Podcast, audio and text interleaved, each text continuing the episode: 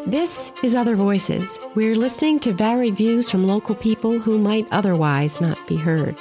I'm Melissa Hale Spencer, editor of the Altamont Enterprise, which focuses on Albany County, New York. I'm talking to Kyle Delhagen, the new pastor at Hamilton Union Presbyterian Church in Guilderland. Delhagen was attracted to the Guilderland Church because he wanted his family to live in a diverse community he and his wife, Elena, have a five year old son, Atticus, and a 15 year old daughter, Juma. Juma's name is Arabic for Friday. Juma was adopted from Liberia, where Elena spent five years as a missionary working with orphans. There are so many different points of views and styles of living out there, he said, and they're all beautiful, and they're all worthy, and they're all important.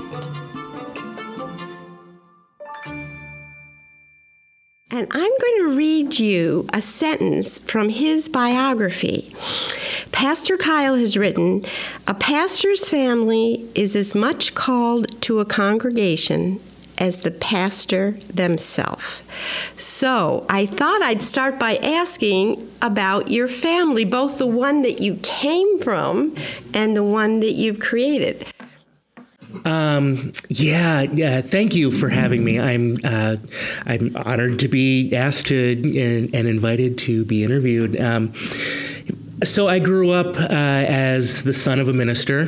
Um, and we grew up we grew up moving all over the place uh, i was born in west michigan we lived for a time down in hudson um, uh, then outside of philadelphia. And but i really say where i grew up was outside of rochester um, right along the shores of lake ontario. Um, and I fought against going into ministry for a long time. I didn't want to. I, so you I, were kind of a rebellious son. Yeah, well, not really. no. I um, I really just wanted. Um, I didn't want to go into ministry because I saw how uh, how it can affect a pastor's family. It's a lot of stress to be kind of living in a fishbowl. Um, people not just the moving, but the whole yeah. community watching you. Yeah. And Pulteney like, is a really tiny place. Pulteneyville. Pulteneyville, yeah. that's it. I there, looked. There's Pulteneyville, which I is see. right on Lake Ontario, okay. and then Pulteney is a couple hours south. I see. So, okay. Um, yeah, it, it's. Um, I mean, I've got stories of. Uh, embarrassing stories of my siblings mostly um, that uh, people were asking my parents the next day was that your Taylor, my brother, that we saw on his bike at 11 o'clock at night, uh, you couldn't get away with anything. and um, you know, so I was acutely aware of that uh, when my wife Elena and I started our family, and what ministry would mean um, for our kids growing up. Um, so we we work really hard to try to keep them um, protected from some of the more political bureaucracy type things that can go on in a church and in any organization. Um, but we also just we believe that uh, we are called as a family, not just me, um, but to serve God's people and to love God's people in all of the messy beautifulness of life. I love that phrase, the messy beautifulness. Yeah. I wonder if there was an upside, though, to being in a fishbowl. Did you feel yeah. like you were kind of protected by a whole lot of people that most of us as children don't have looking out for us? Oh, sure, absolutely. Um, the church that I grew up in, uh, my dad, the church that my dad served the longest uh, up in Pulteneyville was. Um, uh, like a big family. Uh, it's a small town, uh, farming community. Everybody knew everybody. A lot of people were related to each other. Um, and I felt like I had a lot of moms and dads, and aunts and uncles, and grandmas and grandpas. Um, and I still think of it as home. Um, I haven't lived there myself in a number of years. Um, but whenever I go back, I just it's like slipping on an old glove. You just mm. feel like, yeah, this is home. Yeah. yeah, yeah. Well, so tell us about your family now. You said yeah. you and Elena have two children. Yes, we have two children. Um, we got married in uh, 2015, uh, in October of 2015. And uh, shortly after that, we found that we were pregnant with our first uh, child, our son, Atticus, uh, who just turned five uh, this past summer. What a great name. Where Oh, did you come up with that name? So, uh, as you're probably familiar, uh, To Kill a Mockingbird. Mockingbird. That's what I thought of right away. And um, Atticus Finch. Atticus Finch. Atticus is it's a big strong name for a big personality and he's got a big personality. it's uh, it's also what we when we named him we were very intentional about this that we wanted we wanted him to have a name that inspired him to live into the values of Atticus Finch that we m- most cherished. Um, standing up for what's right, even when you know you're going to lose. Um, being a voice for justice, um, fairness, uh, and. Um, and while I have not actually read um, Go Set a Watchman, the prequel sequel that came out a few years ago uh, by Harper Lee, um, I do know a little bit about that. In that book, the character of Atticus Finch is a, a little different and shows some um, racist tendencies and such. Yes, I found that book rather shocking because, Yeah. like you, I had held To Kill a Mockingbird Yes. up on this pedestal, and then when that came out, really rather recently, it, yeah. it shook me. So when when we um, when we were talking about naming him that, it was in the midst of that book having come out, and you know the struggle over the meaning of who Atticus Finch is and and that character, and we decided to name him that anyway because all of us, every single one of us, have things that we struggle with. We have times when we're not going to look very pretty, when we are going to fail. Um, and we want him to grow up knowing that that's okay. You are still beloved. And, um, so I think we've probably also made a mistake because he argues like a lawyer, and he's probably going to become a lawyer. Um, so he's five, and then um, two, just over two years ago, we finalized uh, an adoption of our daughter Juma. Uh, Juma will be 16 in January, uh, and we adopted her from the West African country of Liberia. Uh, my wife spent five years as a missionary in Liberia, working with orphans and uh, orphanages, and um, Juma is a girl that she had uh, gotten to know over there, and she has special needs uh, and some special medical care that she needs that she wasn't going to be able to get over there. And um, we found our way towards adopting her, and I can't imagine my life without her. Um, she's just an incredible young woman. She's uh, strong and smart and funny, and um, and she's a great big sister to her little brother. So that was quite a remarkable transition for her to make. How how did she cope with Yeah. that? A whole different world and Yeah, it's um, you know the world of adoption is uh, is a unique one. Uh, it's it's something that honestly I had never thought of before, um, but. Uh, now I can't imagine my life without it. It's um, my wife and I have um, pretty strong feelings about international adoption. That if uh, if a child can grow up in their home culture and home country, that that's the best place for them. Um, but some kids just need extra care, extra medical attention, and such. When we were when we became aware of her case, uh, we were afraid that uh, she had cancer. Um, she's blind in one eye, and there had been a discoloration in her eye that um, folks at the orphanage were afraid that it was a tumor. And that's what kind of spurred us on this journey. Um, and we knew um, it, it ended up not being that, and it was something else uh, that isn't life threatening. Um, but we knew that the support that she would need to have a successful and full and vibrant life, she wouldn't be able to get in Liberia. Um, Liberia is a very impoverished country. I think um, it usually ranks right down at the bottom with Haiti as one of the poorest countries in the world.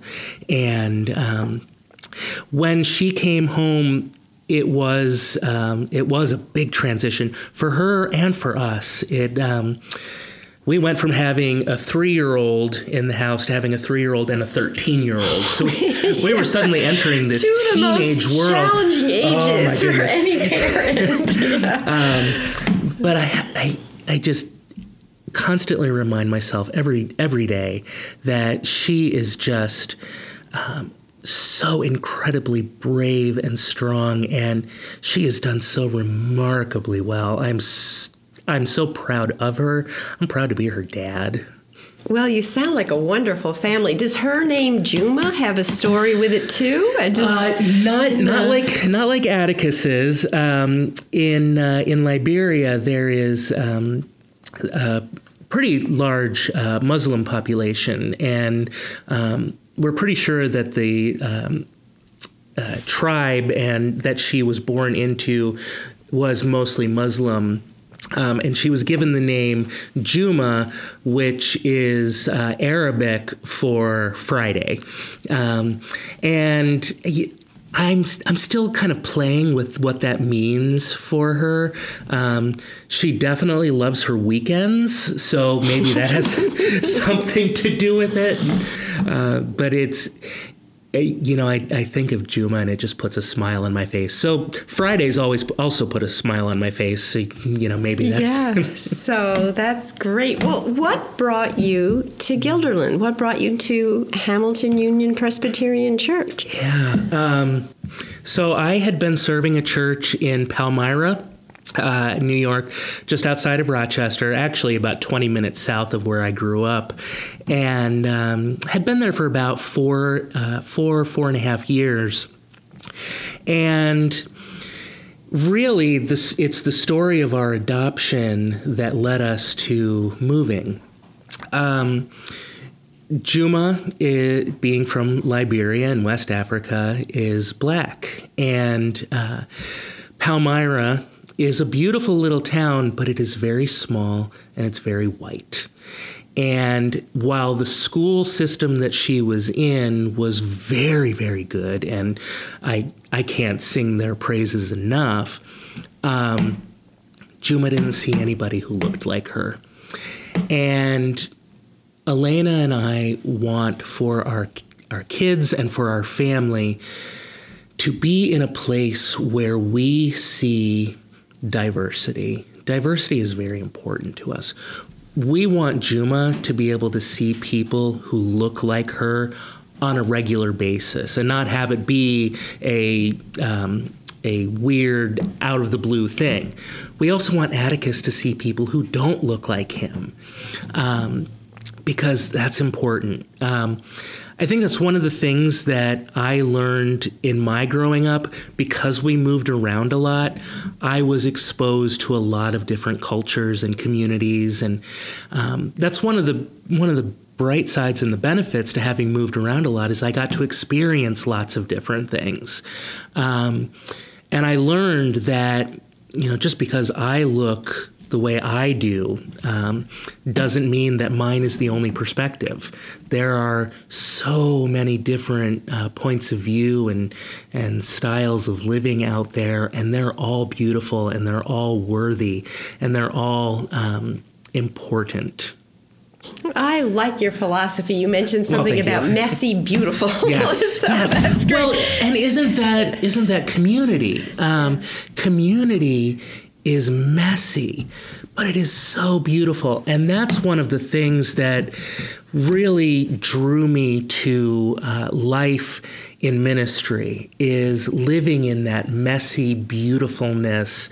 Um, we're not always going to get along. We're not always going to see eye to eye but we struggle together and we struggle to uh, listen to what God is uh, trying to teach us and uh, the ways that uh, we can try to make this world um, a little bit more kind. Um, in our uh, in our tradition, in the Presbyterian tradition, we talk about um, trying to realize God's kingdom on earth. Um, you know the um, God's kingdom is not a someday, some way, so out there, somewhere up in the sky thing. God's kingdom is present all around us right now, here, and we catch little glimpses of it. And I think we catch glimpses of it most prominently when we are in community together. So, is this were you raised your father was a minister mm-hmm. in the presbyterian tradition or was it a different path you chose so um, it's it's funny um, when i went to seminary uh, in my first classes we you do all the introducing yourself kinds of things like hi my name is and i'm here because and every time we would do that i would introduce myself and say hi hi i'm, I'm kyle um, my grandfather was a minister. My father is a minister. I'm here because of a genetic disorder. um, so, my family actually grew up in the RCA, the Reformed Church in America.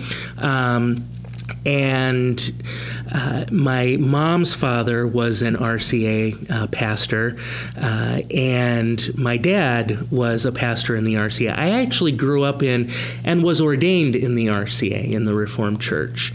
Um, my dad uh, went to work for the Presbyterian Church USA um, back in 2012, 2013 or so. I, I a little fuzzy on when that was. And uh, it was because he went to the Presbyterian church that I was introduced to the Presbyterian world. And um, I found the Presbyterian uh, church to be much, much bigger, much more expansive, um, much, um, much more tuned into. Um, issues of justice that were passionate to my heart. Um, the RCA is uh, one of the oldest denominations in the country, uh, but it's very small. And while there are lots of people in it that I love uh, and still love, um, it is still wrestling through and um, and in some ways tearing itself apart over issues of human sexuality. And I was just very tired with that that uh, struggle. And um, the Presbyterian Church, on the other hand, was offering opportunities for me to uh, participate in anti racism trainings, um, to talk about uh, how we can uh, address the struggle for immigration reform. Um, not to say that the issue uh, over human sexuality and LGBTQIA issues isn't still present in uh, the PCUSA as a denomination. Um, it is. Uh, it is not the. It's not the elephant that's taking up all the oxygen in the room. Um, and so I have found uh, myself to be adopted into this denomination, uh, and I love it here. It's um, it's a really it's a wonderful church, and I'm really excited uh, by uh, the future that ministry within the denomination holds for me. Yes, well, I looked up a bit about um, the Presbyterian Church USA mm-hmm. and was thrilled to see that it, quote, affirms its responsibility to speak on social and moral issues because it seems in so many ways our country has been so torn apart. and it just seems, I, looking through some of the, um, documents that uh, was posted on the um, website, it was ahead of so much, like with Roe v. Wade being on all of our minds, having just been at the Supreme Court, still not decided. That was in 1973. And Presbyterian Church USA in 1970 um, declared, and this is a quote the artificial or induced termination of a pregnancy is a matter of careful ethical decision of the patient and therefore should not be restricted by law. So, what a heritage to yeah, have. Yeah, it's. Um, and and I, I do have to say that um, the RCA also has um, has some really amazing roots in um, in the struggle for justice as well.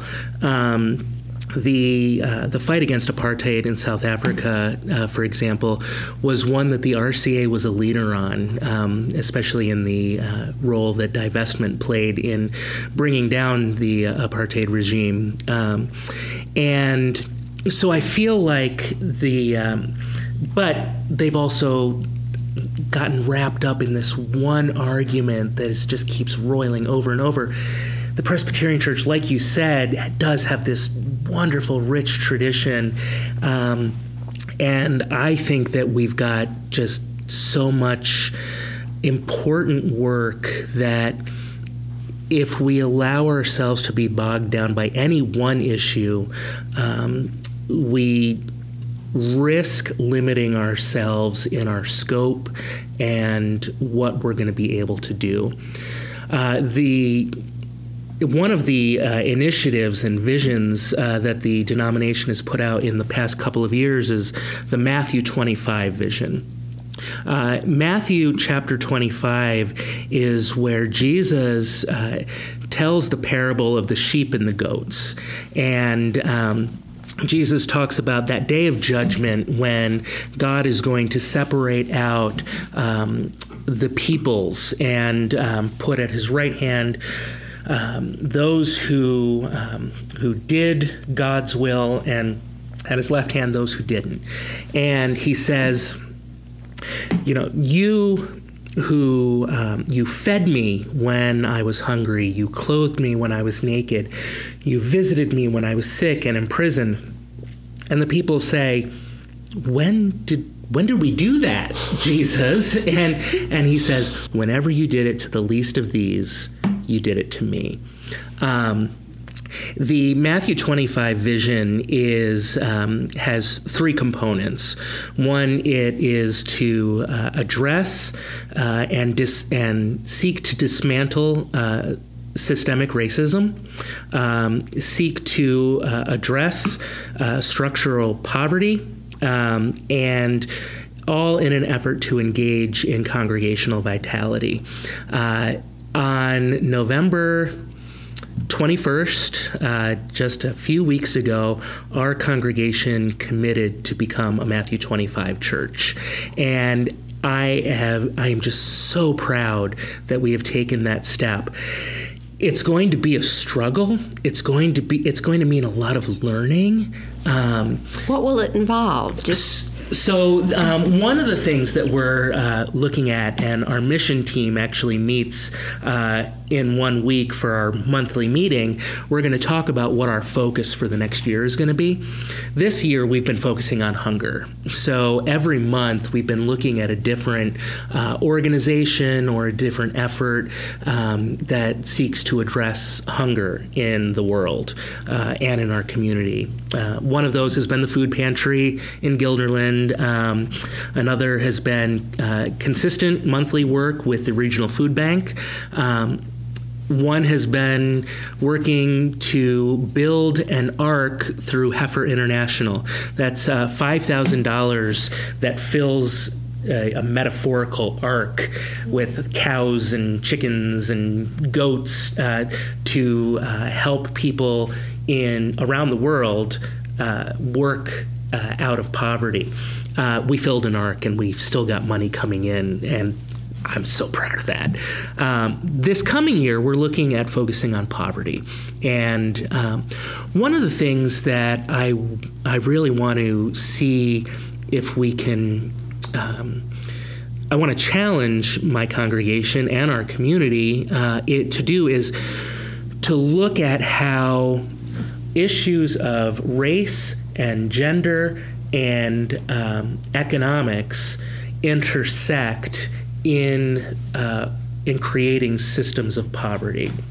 Um, poverty is one of is a complicated issue that uh, is exacerbated by uh, by race, by gender. Um, women of color are the most at risk of living in poverty, um, and that is something that we want to look at. Um, we don't know exactly what that's going to look like yet. Um, the team still has work to do, um, but I'm my vision is that each month that we focus on a different uh, project, that we will at the same time have learning opportunities so that we can learn about what what are the different issues going on here that are creating these um, these issues of poverty? There's a saying uh, that uh, if a fish washes up on the shore, one might ask, "What's wrong with the fish?" If a bunch of fish wash up on the shore, you have to ask, "What's wrong with the water?" Um, and poverty is one of those issues that churches and society tend to focus on the individual and addressing specific individual needs, which is important. But we also have to ask the questions of what is make keeping these people in these situations? What are the circumstances that are being created to maintain these poverty levels? Uh, and in an age when uh, the gap between wealthy and poor is continuing to widen at a at the size of a canyon, uh, we really need to address those uh, those systems head on and be willing to ask the hard questions.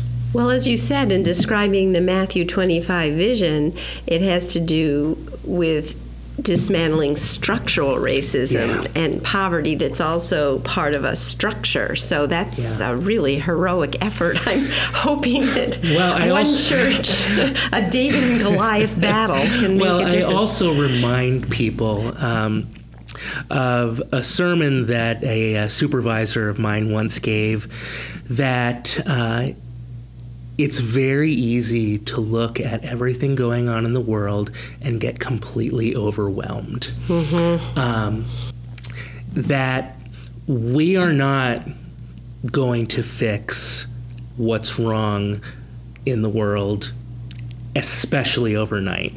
Probably not even in our lifetimes. But that doesn't uh, absolve us or excuse us from doing the hard work.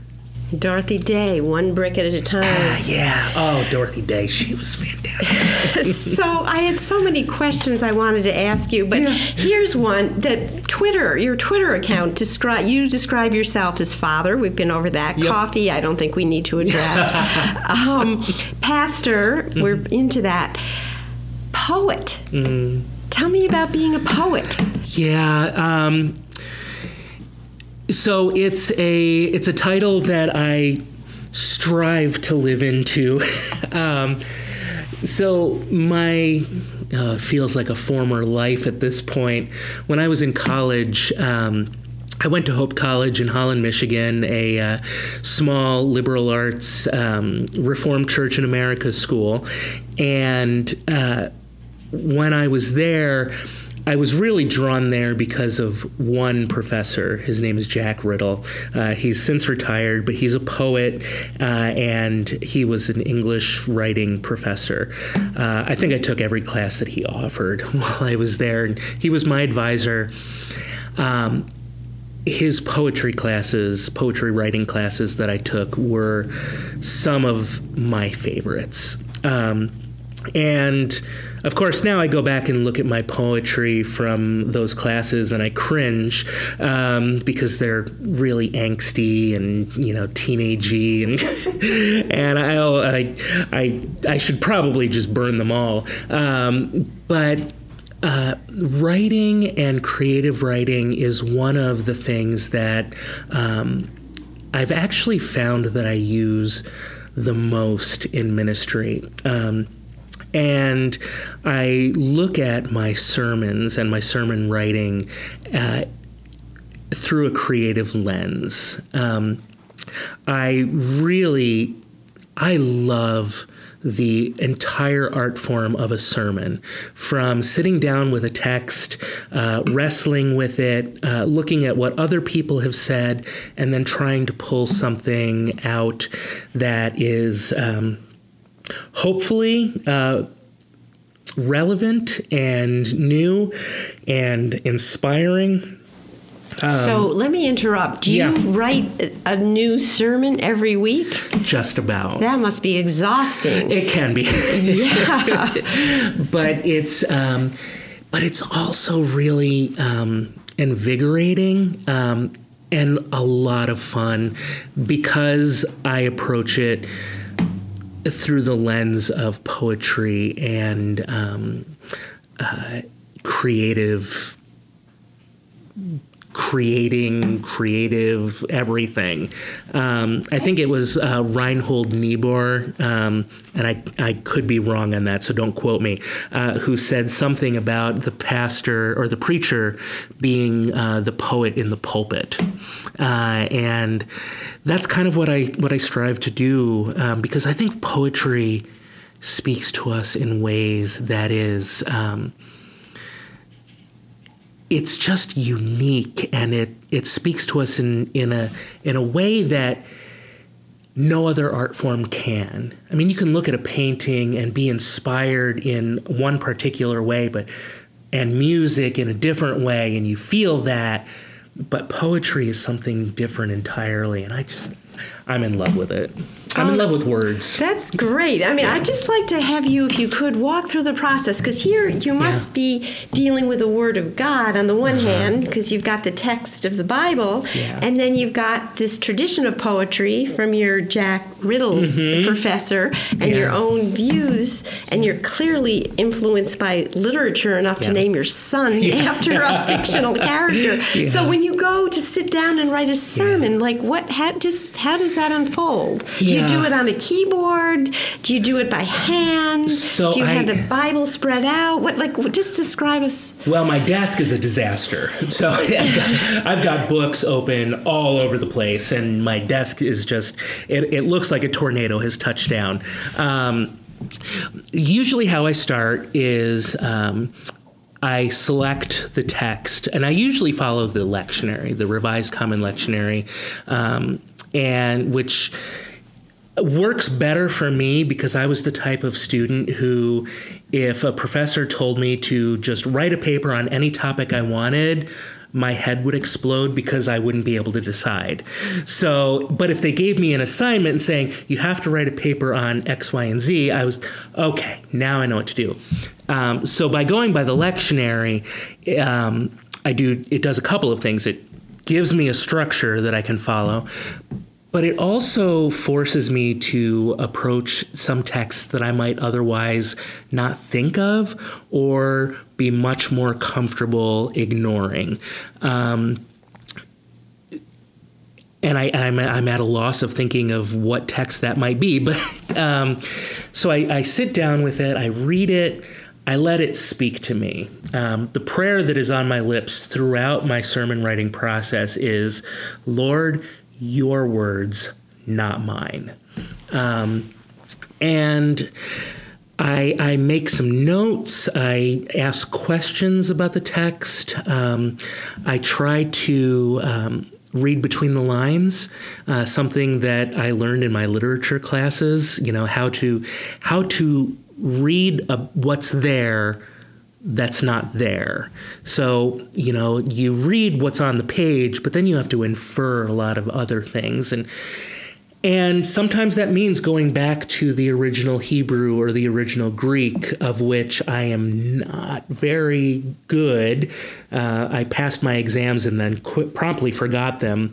But I have lots of sources and um, people in my life that do know those things, and I go to them. And um, and then I let it sit for a day or or two, and I just let it simmer. Um, it's in the back of my mind when I'm uh, filling up the uh, the car at the gas station, um, when I'm getting my son off the bus at the end of the day. Uh, it's just it's simmering, and then I sit down and I try to have a nugget that I start from, a starting point.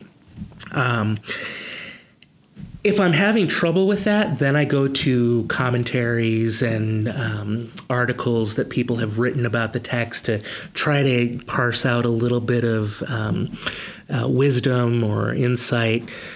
Uh, and I just I just let it go from there. But that prayer, Lord, your words, not mine, is on my lips throughout the whole process and even into the pulpit on Sunday morning. so you feel like he comes like yeah, right through you. Yeah. Oh my! There are um, there are m- multiple occasions that I can think of when I'm when I'm preaching because um, a sermon you, you can read it and I write in manuscript form, um, but a sermon has to be preached and there have been multiple times when I'm standing in the pulpit and I'm sharing a word and I feel that liminal space open up. That space between heaven and earth just becomes razor thin and I feel this the spirit just lighting up on on my shoulders and I'm like, "Okay, I know that this is truth." And this truth is good and I hope that somebody's listening. So, wow, what an inspirational description oh, of thanks. preaching! Um, and I know I should let you go, but I had so many no, more things fine. I wanted to ask, and one of them was in your biography, you wrote about how I think it was in your youth, probably you had worked with AIDS patients, you had mm. worked with mm. homeless, you had worked with hungry, and also right after seminary, you spent a year as a chaplain yeah. in a hospital in Philadelphia. Yeah. And maybe just to close out, because right now, I mean, every week we write obituaries. Yeah. And just with the isolation that's come with the pandemic, and not just the added deaths, but the added miseries. I just thought it might be good to hear some of the things you had learned from that experience? Yeah, I was. Uh, I spent uh, a year as a chaplain resident at Einstein Medical Center in Philadelphia, North Philadelphia, um, which it's the roughest part of town. Uh, it, Einstein is a trauma one center, which means the worst of the worst comes there car accidents, medical emergencies, gunshots. Um, it was the hardest um, and best year of my life um, until I had kids. Well, until I got married and had kids. Um, it was a really hard year, but it was so incredibly inspiring.